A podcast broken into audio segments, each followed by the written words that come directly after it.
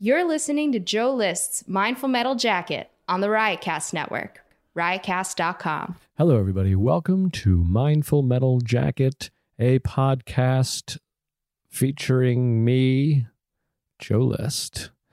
I'm Joe List. I'm here to soothe your little tits. Uh, thanks for listening, everybody. I hope that you're doing well. We're still quarantining. It's starting to end, though. Someday people will listen to this and they'll be like, oh, yeah, remember that quarantine? This must have been during that. That's what I hope, anyways. Um, how are you doing? How are you feeling? Let me know. Tweet at me, email me, Instagram. Hope you're doing okay. It's strange. It's unsettling. The unknown, of course, but remind yourself that life has always been unknown. It's just a little different now. Certainly, it's scarier frightening. I'm doing okay. I have anxiety in the morning and at night. Anybody else? Right when I wake up, I feel stressed uh, and anxious, but I do my meditation and I've been going for a run and uh, feeling a little better. But, um, and then at night, right as you go to bed, it all hits you. But that's normal. It's just anxiety. That's what I tell myself. And uh, that's a good exercise to say, it's just anxiety. Sometimes you can personify it and say, hello, anxiety I call mine Jim. Hi, Jim. I made that part up about Jim, but whatever. maybe uh, maybe you can do it. Thich Nhat talks about that a lot. Smiling. I'm holding a Thich Nhat book in my hand. This one's called Good Citizens. Which one? You don't see this one very often, but I have it. I got a whole shelf full of them. Thich Nhat Pema Chodron, Tara Brach, Eckhart Tolle.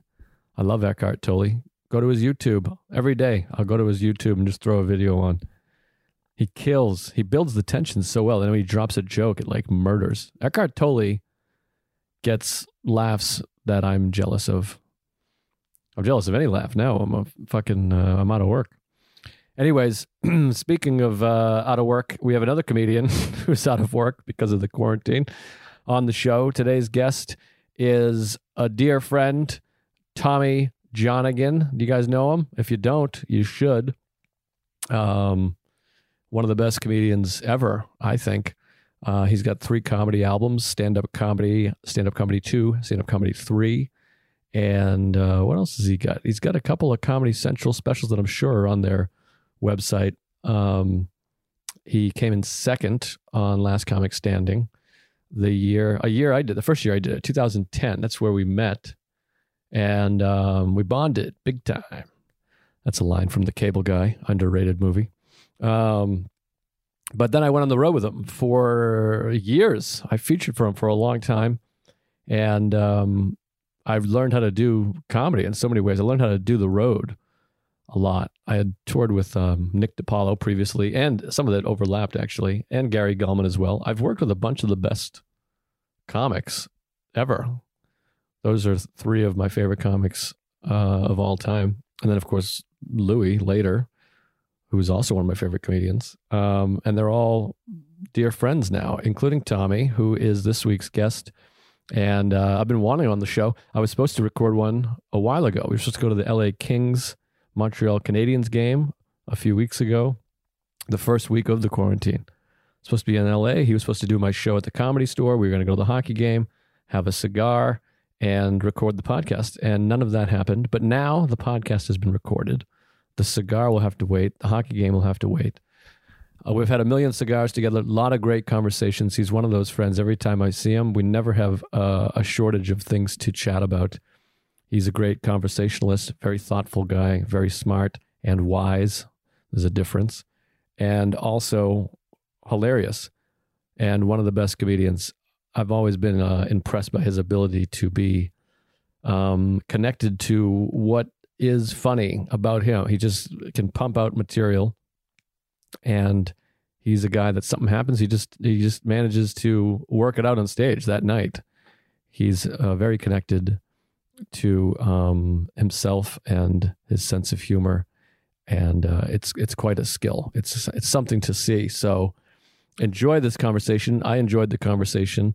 Um, of course, right afterwards, he was worried that it sucked, and that's what makes him great but also makes him suffer. We talk about that a lot. Um, we talk some quarantine. It gets a little weird at the end. I brought it to a weird place. We went a little uh, political or um, what's that word? Um, our thoughts, ethics. I can never remember words. I'm bad, but um, we it gets a little a little weird towards the end. Um, it turns into just a, the way a conversation might. We are like, what the hell are we talking about now? Hopefully, we don't offend anybody with our ideals. Maybe that's what I meant, uh, the political ideals.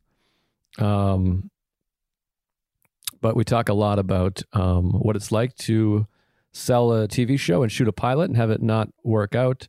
Tommy was gracious enough to talk about that experience. And we talk about our childhoods and um, his father. Uh, fuck with, I don't know why I'm saying all this. You're going to hear it. You're going to hear the conversation. You've already committed this far, so you want to hear them. Um, so enjoy that. And, I thank you for listening. I'm trying to grow the podcast a little bit because this might be my only source of income for the foreseeable future. And right now, this podcast uh, does not supply any income. So, but it would if we spread the word a little bit, maybe. Um, if you have some friends or family that you think might enjoy it, uh, tell them, email them, text them, tweet them, say, hey, give it a shot. Maybe you have some friends that are um, fans of Tuesdays with Stories and they think, I don't want to listen to a show without Mark. Understandable. Um, but say, no, no, it's actually pretty good. That's how I picture people describing this show. It's actually pretty good because uh, I think that because I've gotten that exact review a few times. Any jizz, tell some people that might like to hear it or might need to hear it, and um, you can do that. And you can leave a nice review. You can go on iTunes uh, or whatever their reviews are. I think iTunes is the only place. Give it a five star review. Write a nice little write up, encouraging people to listen to it. And the show is on YouTube now, audio only. We don't do video, but it's on YouTube if you'd like to enjoy it that way, and you can um, give it a thumbs up or a nice comment or whatever. Anyways, spread the word if you can. I appreciate you. And uh, let me read a little love from Thich Nhat Hanh, the guy that started it all for me. I love Thich Nhat Hanh. I recommend any of his books. This one is from Good Citizens. It's just a random paragraph that I liked. We need to liberate ourselves from our too busy lives. T O O, not T W O.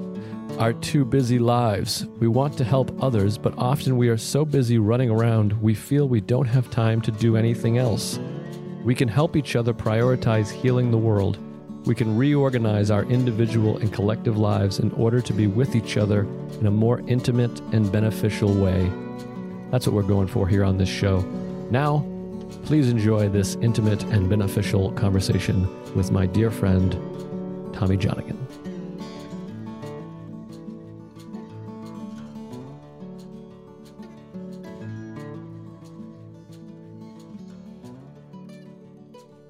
Welcome to the podcast, Tommy. Oh, thanks for having me. Yeah, I mean, I don't know if uh, you had me. I mean, No, you're I think at this point, it's just anybody anybody that has a Zoom in their house is is a good guest. Yeah, that's who my guests are now. I just text people and like, do you have a Zoom? But here's the thing with the podcast: everybody's fucked up. We all got mental problems. I'm sure we could talk about something. Oh, you could do anybody right now. I mean, even people that didn't have them have them now. Exactly, which is something I'm using as like a mantra. Is when I get super anxious, I tell myself people that didn't have anxiety have anxiety. So people like myself that are riddled with anxiety, we should it's through the roof. Oh, I can't. I I uh, I've I'm always afraid to say I have anxiety because I look at it, and this is probably the wrong way to look at it. Where, um, I think people have like debilitating anxiety, and it's uh their life is incredibly difficult, and then I think there's also people that uh are just kind of whiny bitches that say it, and I feel like that's always disrespectful, and I just don't want to be that person. See, we've talked about this before, and this is a this is a problematic. Not to use buzzy, um, you know, millennial terms, but I'm a buzzy millennial. Doesn't it suck that Yeah. we're millennials? Isn't that a bummer?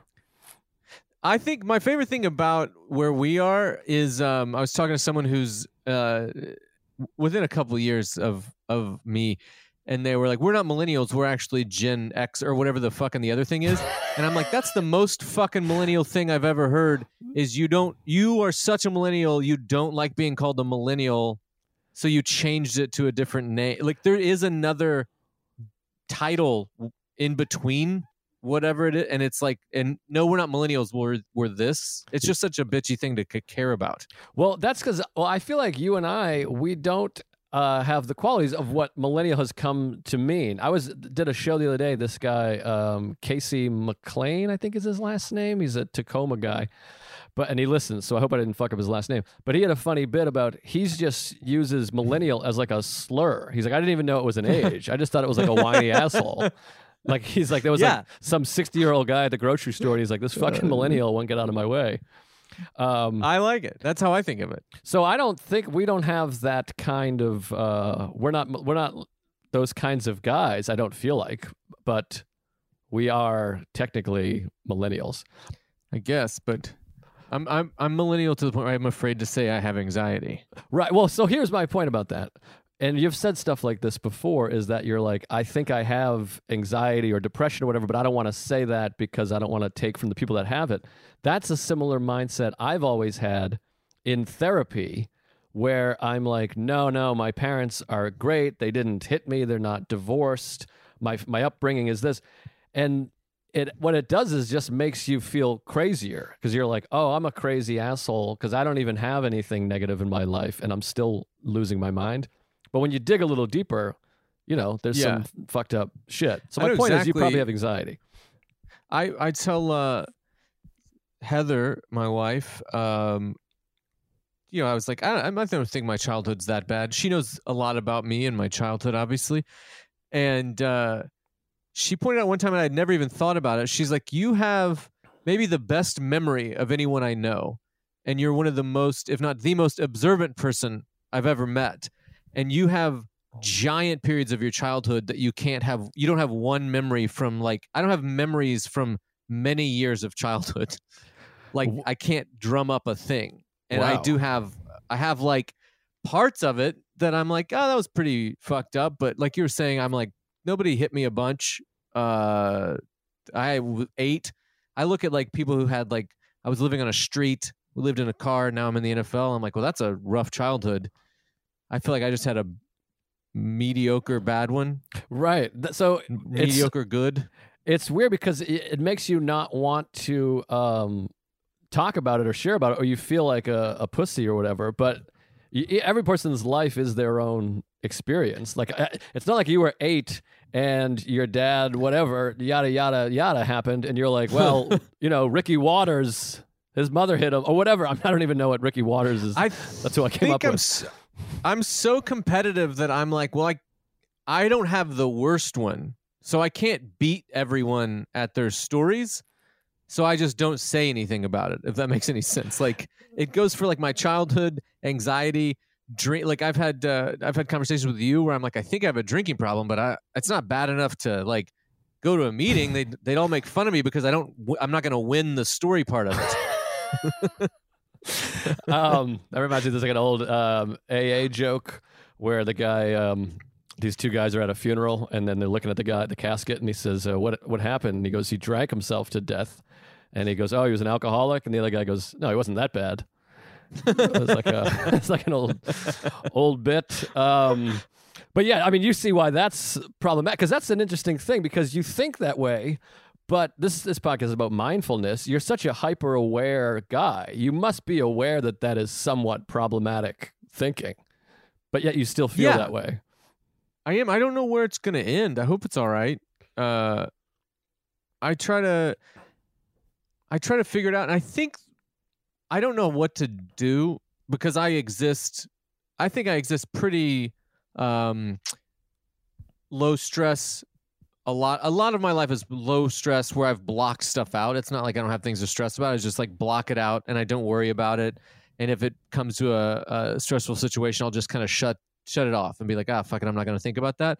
But I have, I think because of that, I have like wild peaks of stress about like one, it, it'll be about one thing, but I probably is about a lot of things. I don't know if that makes any sense, but like I'll go through a thing and then I'll have a bunch of good days, weeks in a row. And then all of a sudden, something like a little straw that broke the camel's back situation, and my heart is beating weird and I'm not able to breathe right and I'm getting like tunnel vision and then that'll pass and i'm like oh thank god that's over Right. Yeah. I mean, that's definitely um, suppressed emotion. I feel I, like I just had that. I was just at Chipotle. I'm back on the horse, and uh, it's like all pickup. You order on your phone, and then you go Yeah. and pick the thing up. And it was a shit show. And they didn't have my food. And the lady kept being like, "What's your name?" And I, I said the same my name five times. And then my wife and sister in law were outside waiting for me because we were out for a walk and I had to text them and be like, just go, just fucking go, just forget it. and I wanted to cry. Like, I feel like a child. I almost started crying where I'm like, they fucking left. I'm not even on a walk anymore. They hate me. And oh it's that thing of like, well, this is surely about more than a burrito. Right Like, I'm like, that was crazy. like, my instinct is to go home, throw the bag down, and not even eat it. Like, I hmm. feel like a child, which I've read some studies were all like, you know, attached to the children that we are or whatever. That we were. oh, what does that what does that mean like, like we're kind of like we are as a we're as a kid yeah, like there's part of us that never really grows up. You're still that kid. Oh. So, like, you know, it's like not socially acceptable to fall on the floor and like stomping and crying. yeah but you still you might you know stomp out of a comedy club and be like fuck you guys or you snap on the audience it's like it's still a very oh childlike yeah it's still I've basically I'm, stuff I'm not getting my way and i'm mad about it if that makes That- yeah. sense No, that does make sense. And I think like just when you were saying it is, uh, my parents got divorced when I was five, and I don't have any memories of them being together, but for like a couple funny bits that my dad did. Like my dad, uh, my, I, have I told you the thing where my dad like made my mom and all of us, uh, uh, my siblings, think that we lived in a haunted house.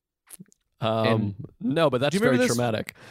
My dad and it wasn't that's it's like not a traumatic memory for whatever reason. Like i my mom we lived in a house my dad's a truck driver and then uh, she would kind of hear cabinets opening and shutting and then there would be a rocking chair and then you would see like scratch marks from where the rocking chair has been dragged across the floor. And this went on for a while. My mom like had like a person from the church come in and pray over the house.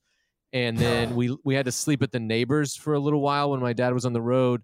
And then kind of the way he would always do bits is like at some point for just for me specifically he would be like hey how's it how's it going with the ghost joke T- type of like he's like hey does your mom really think the house is haunted and i was like we all think the house is haunted and he's like oh no i've been so he would like leave to go on the road for days and then just stay in his truck down the street for like an hour until we fell asleep and then come in the house and slam the doors move the chairs around and fuck with his family and I have memories like that. But I guess uh, other than that, he was like psychotic and and and uh, was like abusive.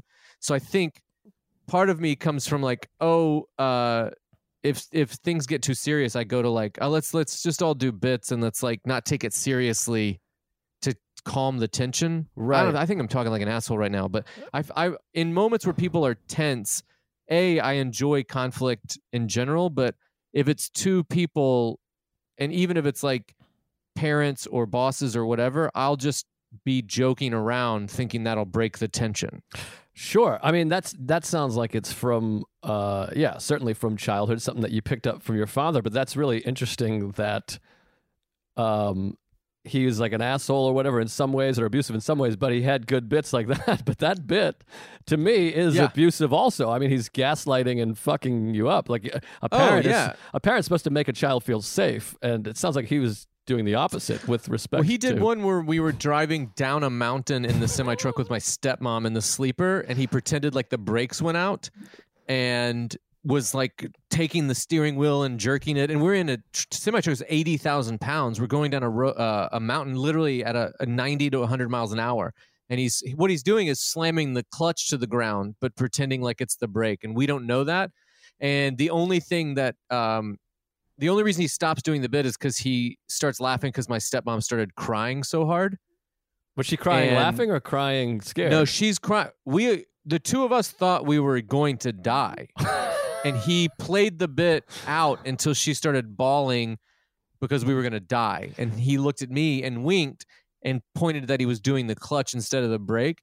So he always had this thing where like I was taken through ninety percent of the bit, where like ninety percent of the time I thought I was going to die, and then right at the end he like lets me in with like a a wink and a smile. and I feel like it's ruined any trust I've ever had in any. I can't trust anybody because of that. Probably. Yeah, I mean that makes sense. I mean, there must have been part of you too as a kid that felt like that was like bonding. Like, oh, he let me in on the bit. Oh, so for it's sure. Kind of like a connection. But Yeah, uh I know. Even when he died, I, I had I was talking to Heather and was very sad, obviously. And then you know, six months, a year, two years go by, and she's like, "You do realize that you you only kind of have these great fond memories of your dad." And then my mom told her some stories of when he was like wildly abusive. She was like, "He was." good to you in a lot of ways but he was also like a horrible guy in a lot of ways and i've just kind of blocked those or moved those over and been like, let's not even think about the bad stuff. Interesting. Now, do you go to therapy? Do you do therapy at all? No. I don't know how to find a person that I trust. Like I don't trust people. And then also it's like um you know, I went at one point uh I went for like 2 or 3 months just like for specifically for like marriage stuff. Right. and I went in and I felt like kind of like I feel right now where I'm like I'm talking a lot and I'm ruining this experience and uh then I got self-conscious. And then also I'd leave and I would be like well she didn't say the thing I, I wanted her to say something that made me feel better and like it's going to be okay and make me feel smarter maybe but nothing was I didn't feel like I was getting anything back from that person Right. Yeah, that can happen a lot. But it's a process. So it's like a but that's like I think people like us with um similar and I guess a lot of people, most people maybe, want um a simple solution. You want just like an answer and you're like, Yeah. well that was bullshit. But it takes time. Like I I've been going to therapy for years, the same therapist for three years. And I'll say that I'm like, I think we just have the same conversation every time. He's like, that's what therapy is. And it takes a long time for shit to get through. And also, sta- I don't know where to, who to start who starts it do they ask What do a question you know what I mean um, That's what yeah, bothered that- me. I would go in and I would be like, "This is what's bothering me today," and I would talk about it. And there, and at no point was she like asking questions about my childhood or. And I was like, "Am I just supposed to start saying that shit?" Well, women are dumb. You don't go to a woman. uh, no, I'm kidding. Um, I have to say I'm kidding because this is like the serious show, so I have to. Um, yeah, it is weird because like I remember the first time I went to this therapist now that I fucking love. He's the best, and he was just like, "Why are you here?" And I was like, "Uh." I don't know. I have panic attack, and then like I try to go in. I'm like, I don't know. My parents are fine. If that's what you're getting at, and it takes like you don't want to just go straight into it, but you I guess like really good therapists get there somehow. I don't know. It's like That's where I'm like, "How do I know if I got if I had to find a real good one?" Yeah. well, this is a I th- I think this is a hard time to find them too. That's what my therapist said. This is like a hard time to find. You mean because of uh, the quarantine or just April? I think um, you want to get one in the fall. That's usually the best, right around Halloween. I think because everyone's in therapy right now. I guess everyone's fucked Oh up. yeah. But my therapist is like the now. Would you see my therapist, the the, the comedy therapist, because he sees about fifty comics, and a lot of comics are like opposed to that. Would that fuck with you?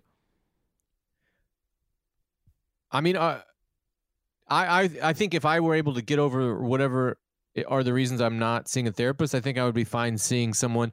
I would like to see someone who uh, you you someone I care about and trust and thinks very smart uh, that recommends them. But I don't know why people are against it. And maybe if you told me those reasons, I'd also be against it. I think because I don't I don't really know either. I mean, I know what people tell me. I think people partly I think people are paranoid that the therapist is going to tell the other people they know what you were saying or something. I think partly That's a fucking. That's a full. That's one of the best stand-up comedian. That was what I thought it was gonna be, and I didn't want to say it because I was like, no, that's how.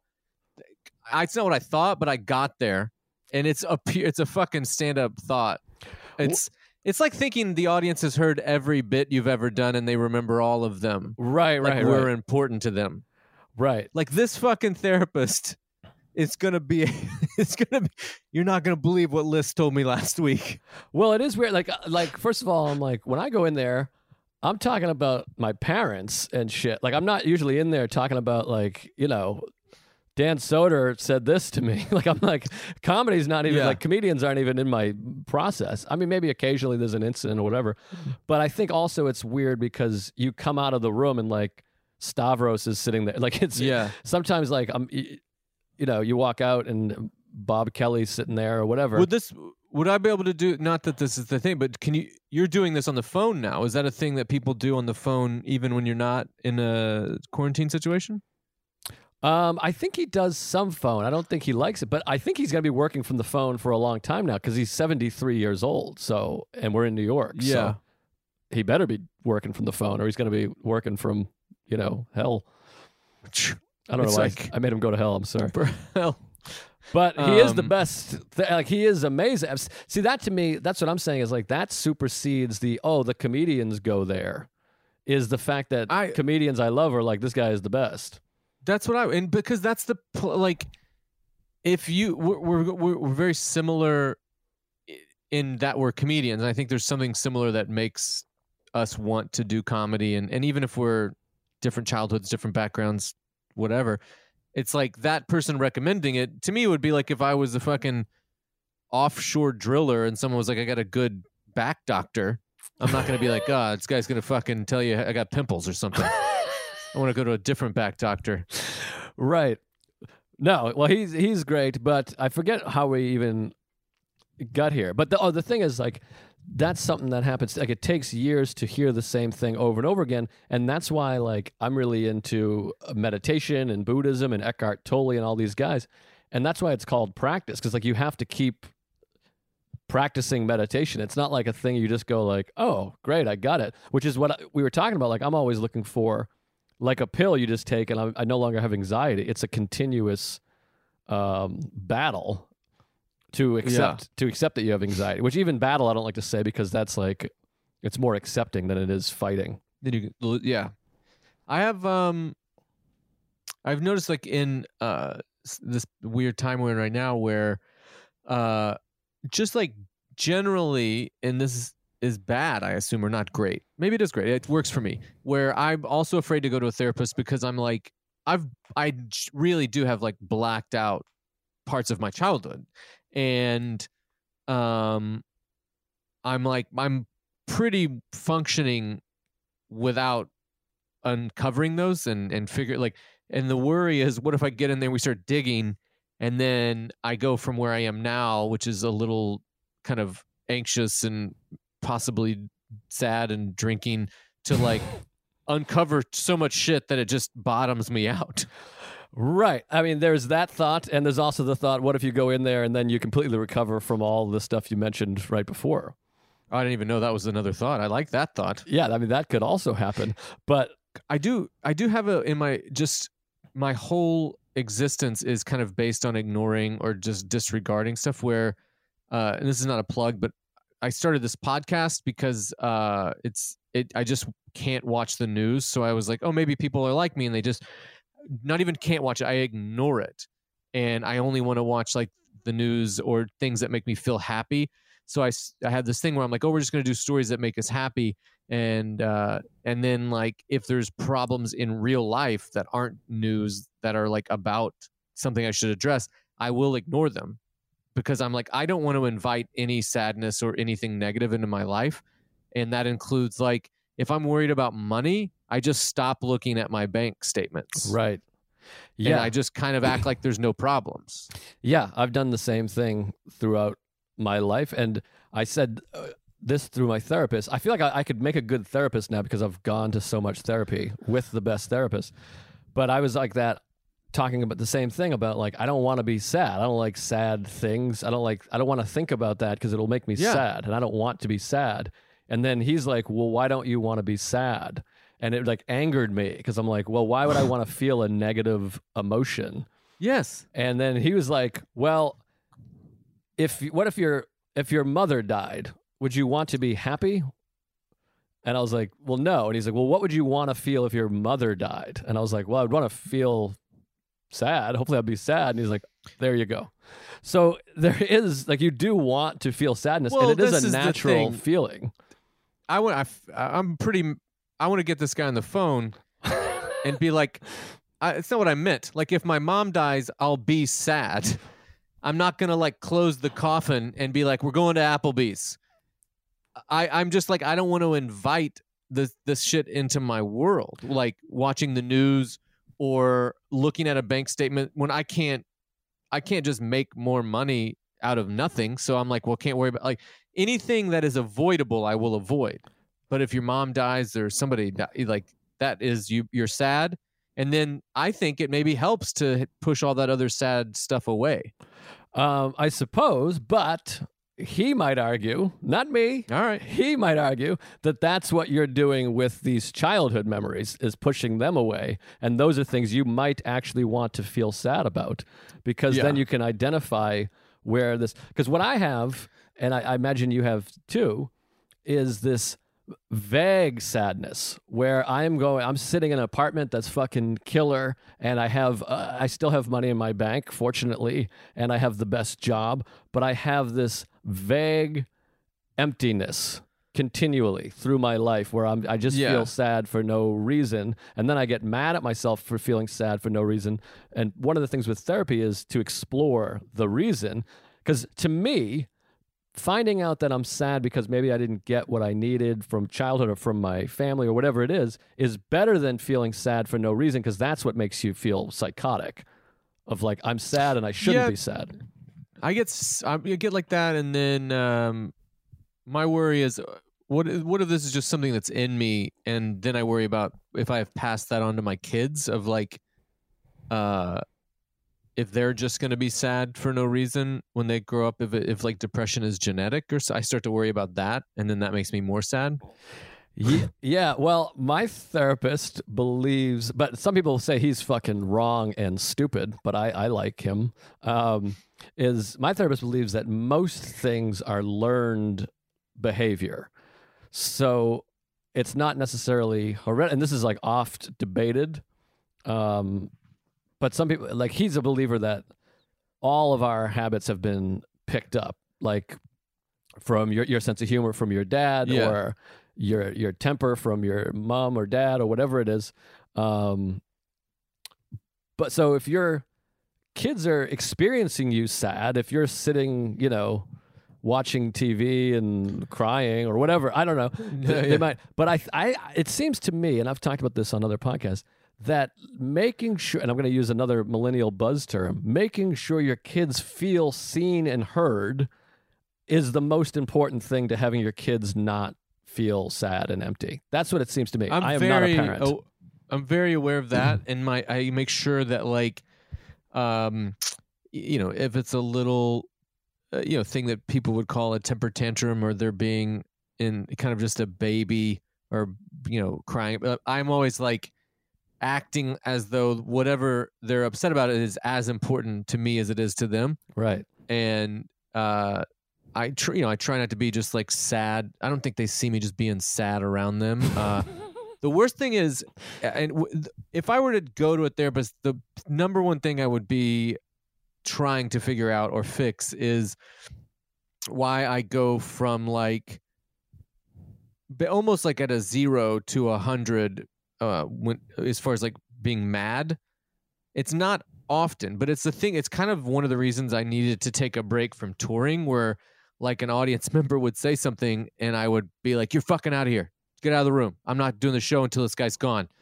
And sometimes I'll get that with my kid, where like they'll ignore me or do something that is like I think genuinely disrespectful, whether it's ignoring or like you have to say it five times, and then I just kind of get really, really mad. And I've never you know, I don't think I have to say this, but I'm never gonna like touch my kids fucking in a mad way.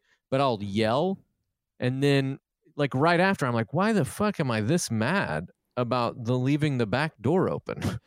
Right. Yeah, I mean it's like the Chipotle thing I was talking about earlier. It's probably something else. Um, just real quick, I do want to say this. I want to amend something. Like, also, I think it's probably good occasionally to have your kids see you sad, so they understand that like you can be sad and that's an emotion to connect to it. Because I think it's also detrimental like my family like I've never seen a man fucking cry, so I felt like you're not supposed to cry, and I still can't cry now. So it's a weird balance. My thing with having kids is like something's gonna they're gonna be a little fucked up somehow, no matter what Right. you do. So you have to you have to accept that there's gonna be some amount of uh you know problems because the world is a, an unsafe place, so they're gonna feel some, and it's a sad get- thing. I'm sure they've seen me cry for. I mean, my daughter, my oldest daughter, was in the room when my I got the call that my dad died, and uh, I started crying, and she was very sweet, and you know, I think we're like very cool with uh emotions. Like if it's you feel it. I'm trying to think if I've actually been like really sad and fr- I I cry a decent amount, but in kind of those like in a sad sweet part in a movie you know, we we saw um, Coco in the theaters, and I was a real fucking tears were just flowing, and my daughter was sitting on my lap, and uh, just turned around and goes, "Are you crying?" And I was like, "I thought we were both." I literally, I was like, "I thought we were both crying," and uh, she wasn't.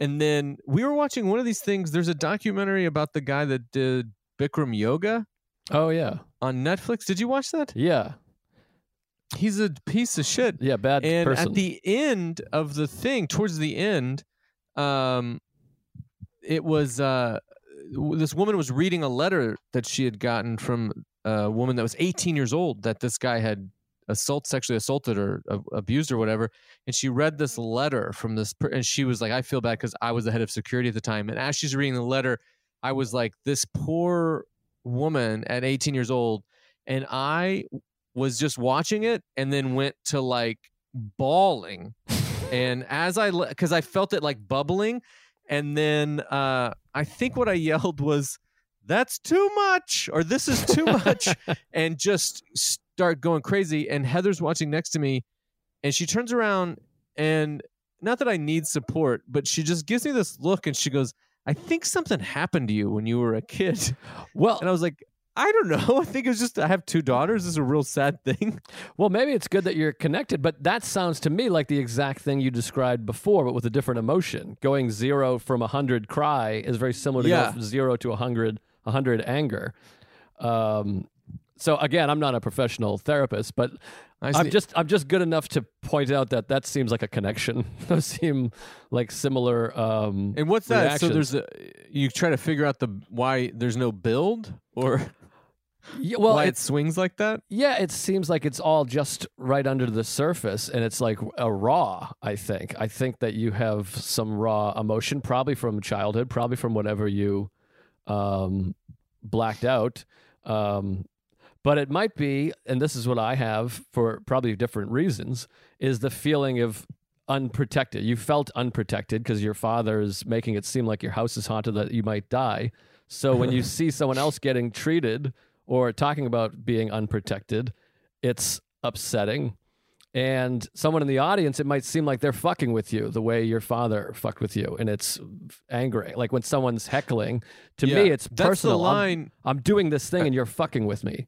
Well, we've done enough shows together. I'm sure we've talked about this, but that is the line for me. Is I make an instant judgment as to whether someone is is having fun and talking to their friend or having fun and trying to make the show fun by yelling out to me or if they are disrespecting me and if it's if they're being fun i will have fun or it politely be like hey you gotta you know we're winding down think whatever but if i think they're disrespecting me i go but i get i immediately go like this is fucking not happy you're not gonna disrespect me and it's just my call at the time and it's instant Yeah, I've I've seen it, and I've had the same I've had the same thing. No, there's definitely been times where I'm like, oh, this guy's got this is this is crazy. This is uncomfortable. Um, but yeah, that's that's there's something there certainly. Yeah. I, I it's always it's like I can't just blame my whole childhood or, or whatever, but you just said the thing about like not feeling protected. It it is like uh well, like I said, I think I'm a child who was like average bad, but it was a, like I went to 12 schools in 6 years or something like that and you know, we're just like bouncing around from houses and and uh, until my stepdad came along, it was just like uh, shitty apartments and trailer parks and housing projects, and then I'd live with my dad, and it would be fucking crazy. Uh, so I think there's like a little the at any moment I feel like the entire everything's going to be just pulled out from under me. Like in we've talked about this a lot with comedy, where like I always think I am um, about to be out and never make money again. I, I'm thinking that right now. Like it's over. I'll never make money again. Nobody thinks I'm good. I've somehow tricked everyone to get to this place, and now, now the trick is over. Yeah, I I feel that way all the time too. I'm getting better with therapy, and that's that part of that thing. My therapist is always saying is like the disconnection from reality, where I feel like, and it seems like you might too feel like I got lucky somehow. i will always say this to him, like I'm so blessed and I'm the luckiest yeah. guy, and he's like, stop saying that. Like, he, first of all, he's like an atheist, but he's like, stop blessed. He's like, you created this, and he's right. It's like it's not like we're blessed or we're lucky. We worked hard. We're very talented people, and it we created it. These are things we created. Your your wife, your children, your home, your shows. It's something that you did and somehow it's like we don't want to credit ourselves and that it it's bad to put it in this the hands of fate or god or whatever because it's like we did this and if something goes wrong we'll handle we'll handle that also like if comedy ceases to exist we'll figure out another way to make a living just like we got here yeah we'll I, I mean I I had this this last show that I'd sold at uh, Fox or whatever, and probably it was like probably like the most authentic and real and funny and the best thing I've ever written. I'm not saying it was good, but I was like, this is it. And uh, when we sold it, it was like three different networks were trying to buy it and blah blah blah. And then when they decided they weren't going to make it, it was it was shocking to like uh, everyone involved.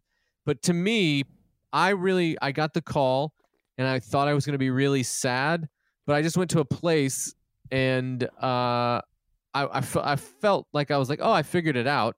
And I text Heather, I was like, I think I'm just from like loser stock. I'm from bad stock.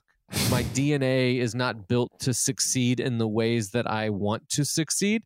And I'm I've surpassed where I'm supposed to be. So that's just like kind of I'm you know, it's like a fucking livestock where they're like, yeah, this one's shitty, put it in the shitty pile, and I just kind of like did well for being a shitty cow, and now it's it's over. um, yeah, I mean, those are things that I think you should work on because obviously you're tremendously talented. You must be somewhat you're smart enough and wise enough to know. It seems to me what you think is similar to like almost like an OCD thing where you think if you start acknowledging that you're great and extremely talented and successful, somehow that will take away the thing that got you to be here, um, which is which is not the case. Yeah, you're that may be right, but I've always thought of it in a way of um, if I say that I'm good, I'll I'm I I don't know embarrassed. I think it's embarrassing because if I say, you know what, I'm really, I'm really good. I, I, which I don't know who would ever say that, but even like going like I had a really good set. Like if I walked off stage and was like I fucking murdered, the next thought would be how embarrassing because I said I murdered and now everyone that heard me is going to get together and be like he thought that was fucking murdering. this guy sucks. I'm just embarrassed of whatever level. If I feel like uh, my luck and blessings and stuff like that have gotten me to a place and and we have a life and eventually uh, people will stop giving me chances and then I'll I'll be proven right. Like if it doesn't work, at least I'll be right. Right. Oh, that's see that's interesting. I mean, that's kind of like how I feel with OCD and hypochondria is that I'm always like I have cancer and everyone's like ah, that's probably just something else and then I'm like I part of me wants to be sick or have be just so I could be like, I fucking told you. Nobody believed me when I told them I had eyeball cancer. There's that part of that that ego that wants to be uh, correct. I just don't want to be, you know, the last one to know. Like if if I suck, I don't want to be the last guy to find out. I want to be the guy that pioneered the movement that I suck. But here's what's interesting. You must know that you're skilled and good because, like, when somebody's talking in a show, you get upset because you're like, hey, what the fuck is this? I'm working here. Like, because I've talked about this before. Like, I'm always like, I use this with comedy and with um, relationships. Like in comedy, I'm like, ah, I suck. I'm, I'm just a hack. Nobody, I'm just writing these dick jokes. But if someone else said that, I'd be like, what are you insane? I fucking kill every show. Yeah. And I've felt this way in relationships where like I'm like, I can't believe this girl is with me. Like I'm a piece of shit. I fuck my teeth are crooked. I have herpes, and I could go on.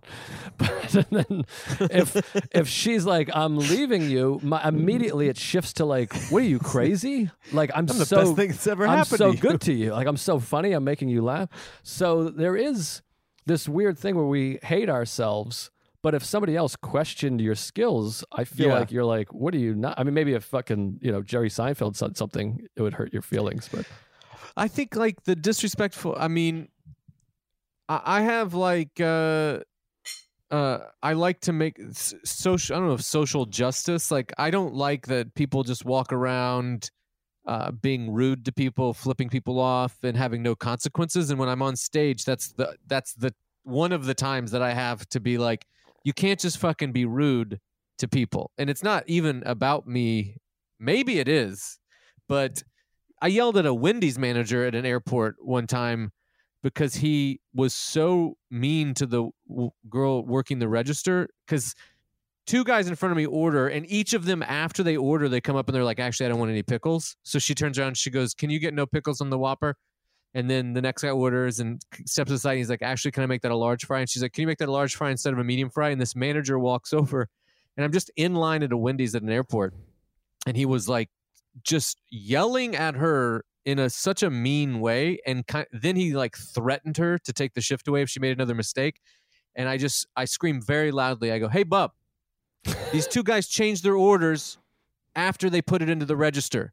You can't talk to her like that. You're not going to do it. And then he looked at me and he looked at her and then she came up and she said thank you.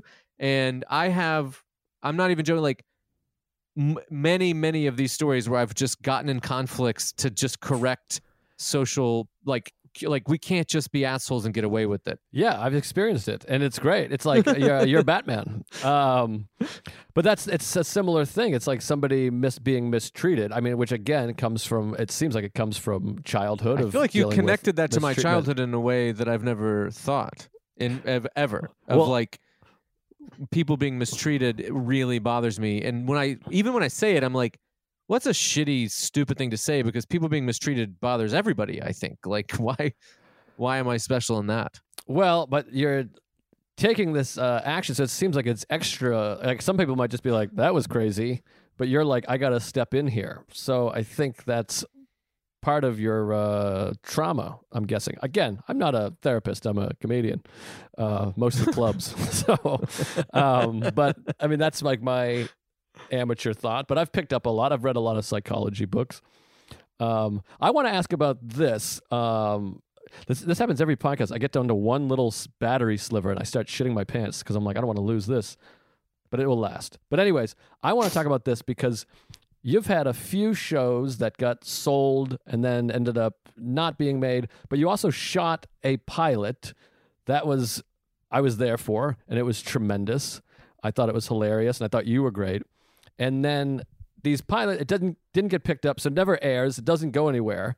And to me, that's like that's more heartbreaking than never selling a show. What take take me through what is that or people through what that's like because it, it reminds me of Rudy when he's on the team and the, his brother says uh, it's pretty simple. Every Saturday we watch Notre Dame, we watch everyone run out and we don't see you. And he's like, no, but I'm on Yeah. the team. I mean, that to me is what that that feeling in the movie is like the most heartbreaking scene because his brother's like, I don't even believe that you're on the team.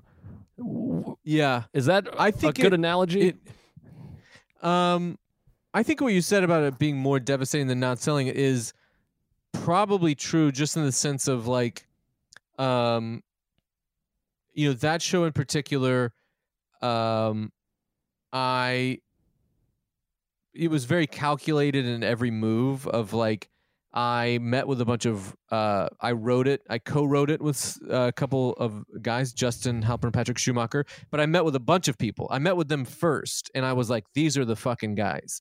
And then I met with like 20 other very experienced very like big resume writer guys and was like no it's those guys. I was right.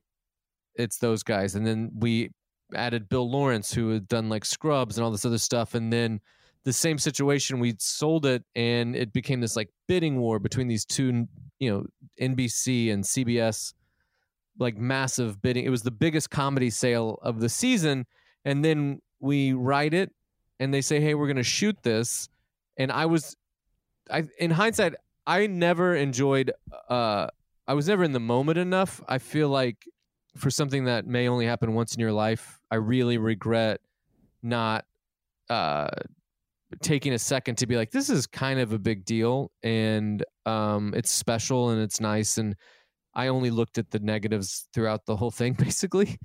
And then we shoot it and it seemed like there was a chance it was going to get on tv and it was basically a you know sitcom kind of based on my real life uh, with my parents as characters and then a, a wife uh it was like a my everybody loves raymond type thing Right. and then when it didn't happen, to me, I'm not an idiot, and I've I've I've would been in stand up for long enough that, and that was the one like they saw my special on Comedy Central, and they were like, "Yeah, we want to do a show around this guy."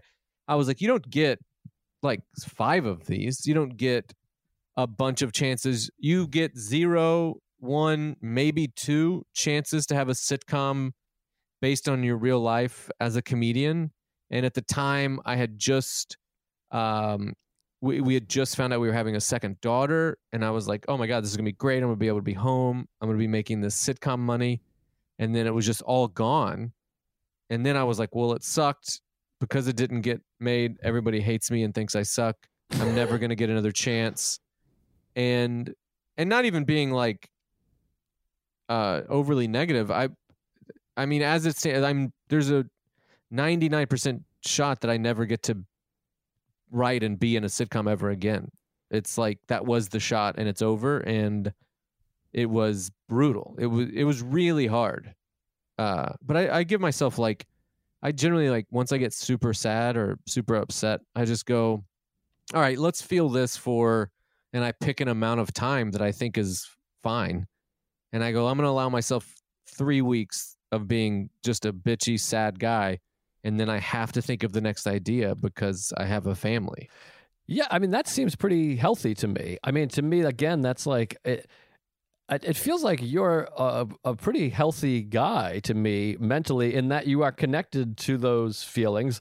Like to me, it would be less healthy to just be like, "Fuck it," and then forget about it. You kind of sit there, allow yourself to feel sad, like we were talking about earlier. That is something to be sad about. I hope that you spent time uh, feeling proud of yourself, also, though, and not just a failure, because the show was great. And I always think, like, obviously, like Seinfeld, which is the best show ever to me. Um, like Jerry is a is bad in it. Like he's like a bad. I mean, Yeah. he's good. He's funny, but he's not a good actor. I thought you were like tremendous in the show, like a, a great actor, and I thought it was super funny. And I don't even like sitcoms, um, so it was a job well done. And the rest is, do you just kind of feel like, well, it's political, or there's kind of not necessarily political, but like they can only pick a couple of shows. It's not me. yeah, there was other reasons, and and um, you know, it was the first year in twelve years that CBS didn't buy any multicam sitcoms, like in front of a live audience. They just bought single cams, and those are not on the air anymore. Um, so it was like the uh, the the reason like that where you're like, oh fuck, uh, this is maybe too much inside baseball, but CBS is like a multi-camera network. Like the biggest shows of the last 10 or so years, 15 years have been multicams on CBS. That's where they've made all their money. So you're having having a multicam on CBS and the network that did Everybody Loves Raymond and King of Queens.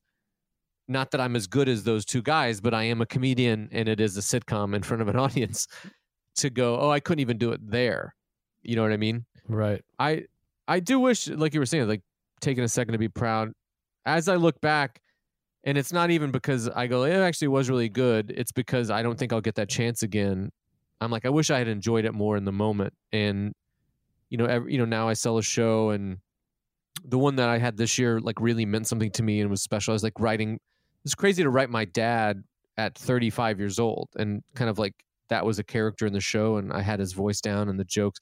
I had like many many lines that are just things my dad said that I remember, and uh, you know he's dead, so he's not going to have any more of those lines.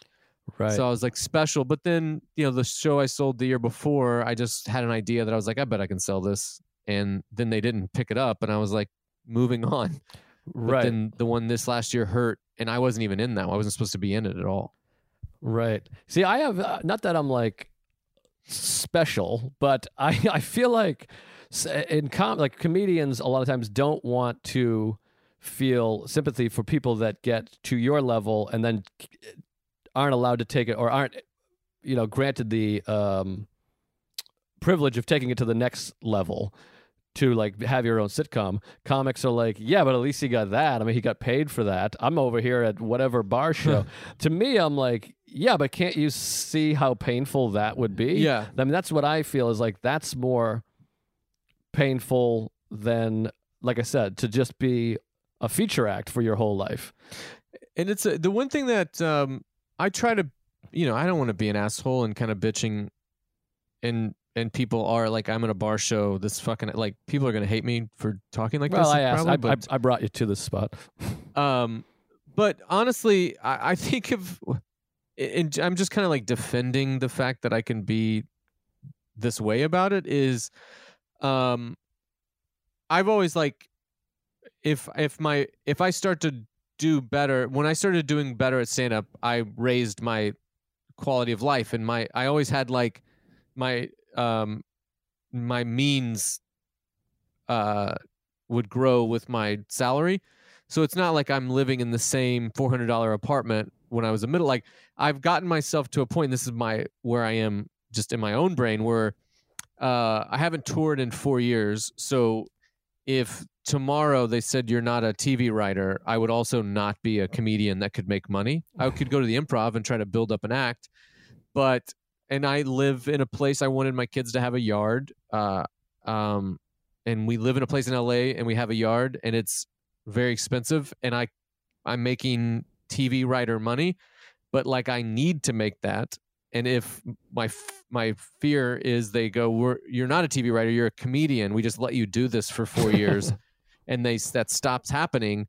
Then there's like I'm upended, and the like the rate that I would go into debt would be like ten times more than when I was a touring comic. Right. I was just talking about this with the um, quarantine pandemic. I was talking to a friend and I was like, man, I feel really bad for this guy.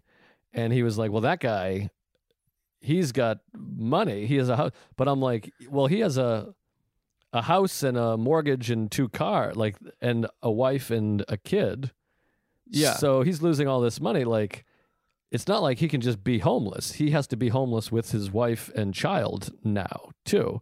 So I think, I don't know what made me think of this. I think people should have uh, empathy for all people, I guess is what I'm Oh, getting I'm at. with you. I've I've had I was having this talk with someone the other day of like when the uh, the stimulus check stopped at a hundred thousand dollars or hundred twenty thousand dollars. I was like, so someone who like busted their ass and they make hundred sixty thousand dollars and they bought a house at the end of a cul-de-sac that they've been making payments on just fine, and they have a few months in the bank for savings, like they don't deserve to ha- have help right now like they just because they bought a nicer house because they earned it now just get to be homeless in 4 months Right, yeah, they didn't. They weren't living above their means before. They. It's not like they were an asshole Yeah. that was making thirty k and bought a two hundred fifty thousand dollar house. yeah They got hit with this pandemic bullshit. Not bullshit. Obviously, it's really happening, but this bummer, and uh, now they're in a tough position. I, I,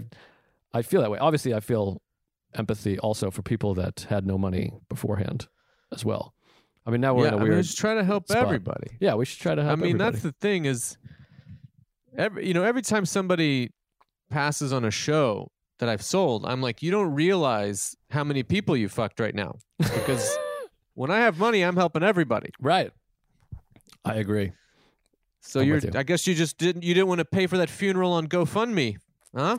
Yeah, I was going to help everybody. You fucked me. Do you feel overwhelmed right now during this? With because you're someone you like to help. You're very um. Why do I always forget this word? Generous. You're a very generous guy. Doesn't it feel overwhelming with how many people are going Well- to be in need, not just sick, but Yeah. financially? I went on a, and this is just because you're asking, and uh, I feel like an like whatever. I went on a thing at the beginning where I was like, uh, you know, someone on Facebook that I don't know or something. It, it- I would be like, go fund me this, and then Venmos and donations, and uh, whether it was like comedy clubs or people or I, I literally did like uh like right before this there was like a uh very uh, kid's funeral in fucking Ohio that I just covered on GoFundMe and I just do these things quietly and I don't want anyone to kind of know or I don't want to do a thing about it and because of that there was no one as as weird as it sounds there was no one to be like hey you got to slow down so I did it to a point that it created like two huge uh pieces of anxiety in my life. One being like, I am fortunate enough that I do have some money in the bank to help these people. And on the other hand, if I help too many people, that the amount of time I can live off that money keeps shrinking. I yeah. It I- was it was a wild time where I was like, fuck, I have it now. But if I do like now, let's say I have like enough to cover my family for a year, I I'm I could have been at 18 months. You know what I mean? Yeah, I know exactly what you mean. I feel the same way. I was doing similar things, probably on a slightly uh, lower scale. But you start I to feel have so bad for even like saying that I was doing nice things for people. It's a real no. It's great. Well, you have to look at it from the standpoint. I look at it the standpoint from that that makes other people want to do that. To me, like I have a friend. I mean, Louis is a friend of mine who's like outrageous. who People hate, obviously, but like he is outrageously generous, and it becomes contagious. It makes you want to do that. yeah. People only do good things because they saw or heard about other people doing said good things, and they're like, "Boy, I should do that. That seems nice," and it makes uh, everybody feel better. So good on you for doing those things, but don't run out of money doing it. um, but it is that for people that want to help people, it becomes overwhelming because you're like, "Fuck, everybody's gonna be in trouble." Well, it's Um, on me trouble, and then it's just, um, I think it's like take care of yours, and if you have some, then help other people. Don't you know? It's like, I guess you have to have your own personal idea of what that would even be, and I mean, a lot of things is like once this is over, um, if if you can be around people, like there's like you can you can donate your time you know what I mean? Like if you don't have enough money but you have some time, you can donate your time in in different ways, helping people. And uh, the, the we're in like a fucking crazy time where we don't know how this is gonna go. But um, you know, I got like I got like really upset at the beginning when they were shutting it down.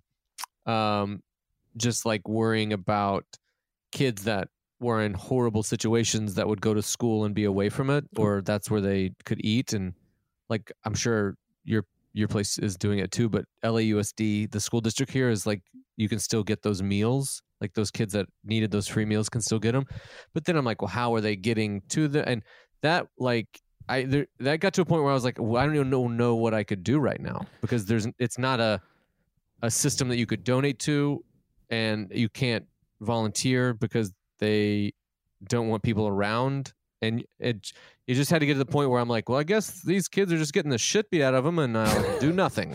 right that's what that's the thing is like and it's a weird balance between i got us into this weird place and i apologize but we'll come out of it but it it's this weird balance of trying to not have all the world's problems on your shoulders and not think you can cure everything and solve everything because that's bad for you mentally because it's, it's just not uh, plausible or uh, not not doable but Yeah. you also want to do what you can and then it becomes overwhelming thinking about what's the best thing for you to do i feel that way with a lot of things the environment and all this shit of like you recognize the problem but what can i do to help but i guess it's good on us that we even want to help Yeah, I mean, I mean, so many people. eh, That's where you you know you see that like, uh, the CEO of company X or whatever made 150 million dollars last year, and you're like, man, I, hopefully that guy. And I, you know, it's a made up example, but like, hopefully that guy is giving a bunch of that away.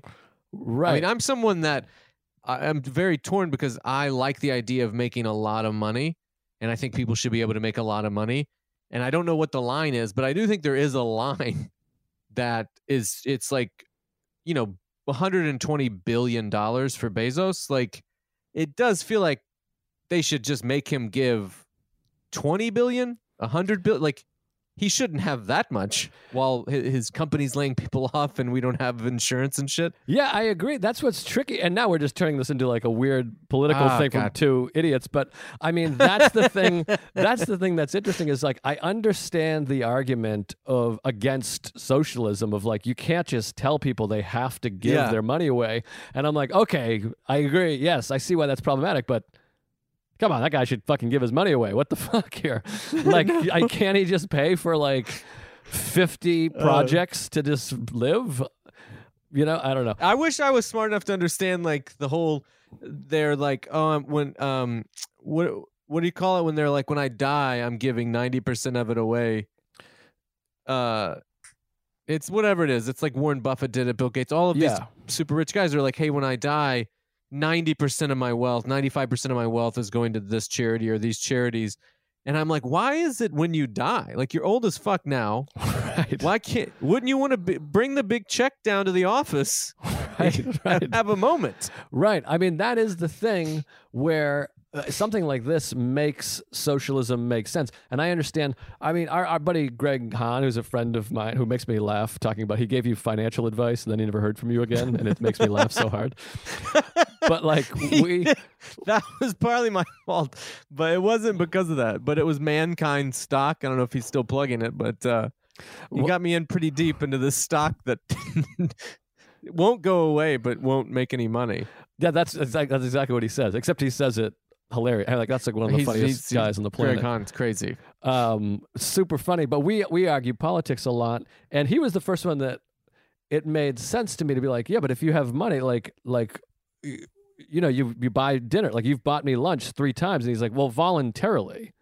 I'm buying you lunch and you're my friend. It's where it becomes Yeah. like you have to give this up. So I understand that part of it, but you're like, well, how about everyone just voluntarily gives? It's I feel that way with like guns, where it's like, no, guns should be legal. It's an amendment, but like, how about you just voluntarily? We just all don't have guns, Uh, but we volunteer. But now again, we're down this weird fucking non-mindful metal jacket. I don't want to have a gun debate here, but sorry, I took us into a weird place. I, I, don't know. I, uh, first of all, I feel like I've been bombing this whole time, and now, uh, now I'm also, uh, I I feel like it is part of me. Like, I uh, I just don't. I'm not a big gun person. I don't. I don't want to make gun people mad because they have guns. But uh, am I bombing? Am I, is this bombing? No, it's great. I feel like I just took us into a weird spot. But um, now it just feels like we're at the cigar bar. I mean, how much do you miss the V cut on Melrose? I miss I miss hanging out there. I mean, as weird as it sounds, like that that's the that's one of if not the only place where I'm like, fuck, I wish I could just go there. I'm not a big I don't like going out a lot. I'm not a club or a big per uh, I can I kind of could exist where if this wasn't happening, there would be many days where I would only go to the V Cut cigar shop and come home and feel fine. Right. So the only difference is now I can't do that, and I'm around my family the the entire time for every second of every day. Um, did you want to say your thing about guns, or is it better to just be off the topic? I don't have a thing about guns. I just don't like them, and uh, I I think I don't have a thing. I'm gonna get in trouble. I think I'm just so not a gun guy, and uh, I don't want to argue with uh, people on Twitter. Right. Yeah. Same. All right. Well, I mean, we gotta we gotta wrap it up soon. I think I feel like I took it into weird places of um, donation and guns. How are and you Greg doing? I'm doing okay. I mean, I'm having a lot of anxiety. My anxiety, I've noticed in the last couple of weeks, has switched from originally it was getting sick and dying and my parents dying, and now it's switched to global economic collapse. Yeah. That's my big anxiety now. Um, I gotta stop getting on Twitter. I saw one tweet, and it just had the Great Depression in the headline, or the second Great Depression in the headline, and I could, I was like, couldn't breathe, couldn't. I had to like sit down. I was sweating. I, I don't know. I don't, I don't like the idea of a Great Depression. Yeah, it doesn't it doesn't sound great to me, and uh, it sounds depressing. But yeah, I, I have the same thing. I, I think about it and I get sad and scared, and I'm like, I'm not a smart guy, but I just keep saying, I'm like, I don't know how. I've I've switched into like Sweden is just doing nothing. Like they're just like everyone just go out avoid the old people, and um, I don't know. I think the problem this is going to be sort of political-ish too, but I think the problem is both sides want to declare their own victory, Oh yeah. and so it makes neither side want to have an actual solution or help the other side. But um, back to how I am, I'm doing okay, but I definitely have uh, anxiety about the unknown of like when am I going to be able to make money again and um, when is life going to be normal-ish? It's it's scary. How are you and Sarah? We're great. Well, our apartment, we have a downstairs now. So we have a big apartment. So we each go, we basically go to work. Like we'll take turns going, one of us will be upstairs, one's downstairs, and we're writing. Oh man. And then we get back, we're watching a bunch of movies and having a nice time. And uh, we're still having sex, which is good. Oh, So, that must be nice. Uh, We have. Uh, I just, I, I didn't marry a quarantine wife. Uh, I gotta. I gotta fucking. You need to leave one. Uh, I always. This is a, a thing. I don't know if this is a. Uh, for the mental health, but we uh, as a relationship, I I was touring for 45, 50 weeks a year, and we were great. And then I come off the road and start writing on a show, and we don't do anything to adjust. Like we don't all that private time that we had to ourselves uh we don't do anything to like fill that void we're just around each other and then i'm home writing and then the next evolution was this just being here every every day and not being able to leave and and you know a big thing that i said to her the other day is i'm like you can't act like you're the only one being quarantined like every every time it comes up it's it's a complaint and i'm like yeah i fucking i don't enjoy this either right. and I said, uh, I said, uh, I, I, we were in the middle of a thing, and I was like, I have to deal with all the shit you have to deal with, plus you, is the difference here. I said that on the Bennington show, and uh, I was like, this is a good way to start a fight. I only said that because I don't want to seem like I'm doing bits on your show, but it was one of the, in the moment, most cathartic things I've ever said, but not a smart thing to say. yeah. So are you guys okay now or? I don't know. I mean, I don't know. um, yeah, we've had a couple little things, but nothing, nothing too serious. But that's all part of it. But that is an interesting thing you said because I'm like, I Sarah would come on the road with me all the time, but I'm used to be on the road every week. I started doing, you know, 45 ish weeks, and then the weeks that I'm not on the road, I'm still going somewhere to visit Yeah. friends or family. Um, and a lot of times Sarah would come with me, but that's an interesting thing about this. I'm used to being around people more, but also isolated more like usually like half my nights are alone in a hotel like and, and days too usually i'm killing days by myself so i actually have like yeah. less alone time in a weird way Yeah, Um, this quarantine as um, if I were single, I think a, a road comic would have, being a road comic would have prepared me for what it's like. right And you're also someone that, you know, we on tour. I always say this, like, you are able to kind of appreciate life. It seems like in anywhere you are, and you always made anywhere, anywhere that we went together. You all, you made you make everywhere better. You make any experience better. And uh, I was wondering what that's like now that you kind of have to staying inside. It's like because you seem like someone that like you like to enjoy and experience new things, and you're, it's like. uh all the anxiety aside, it's kind of a ball of positivity and life is great.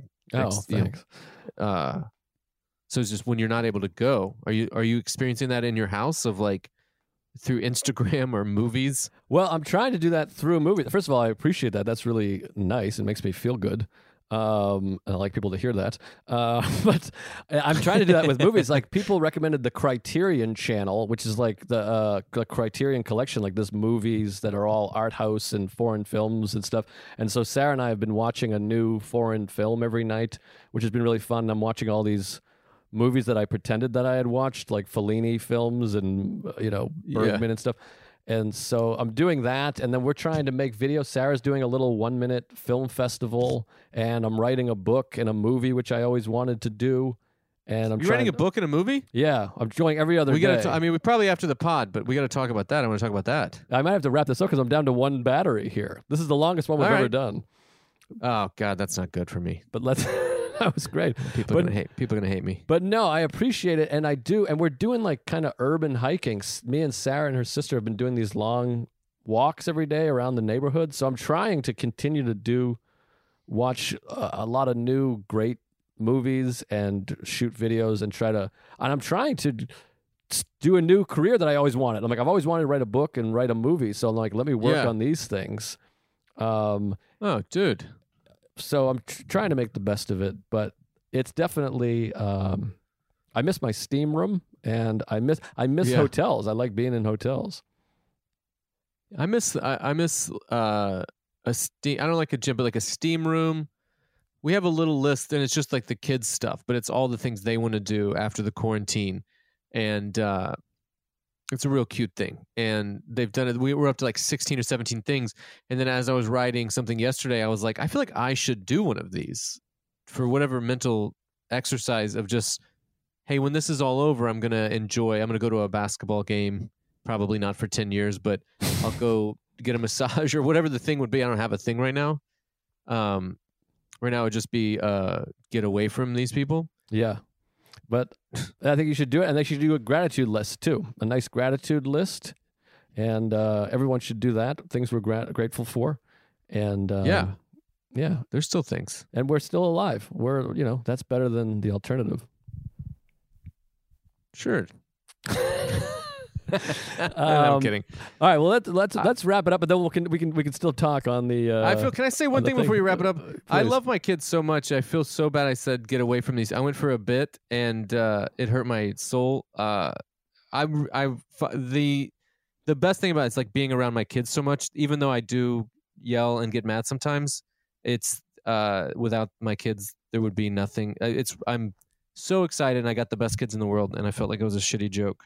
I thought it was. A, I it was a good joke, and um, I think I think you're good. Well, uh, what do you want to plug? Plug your podcast. Uh, we do a podcast called The Local News. It's just uh, news that won't make you sad.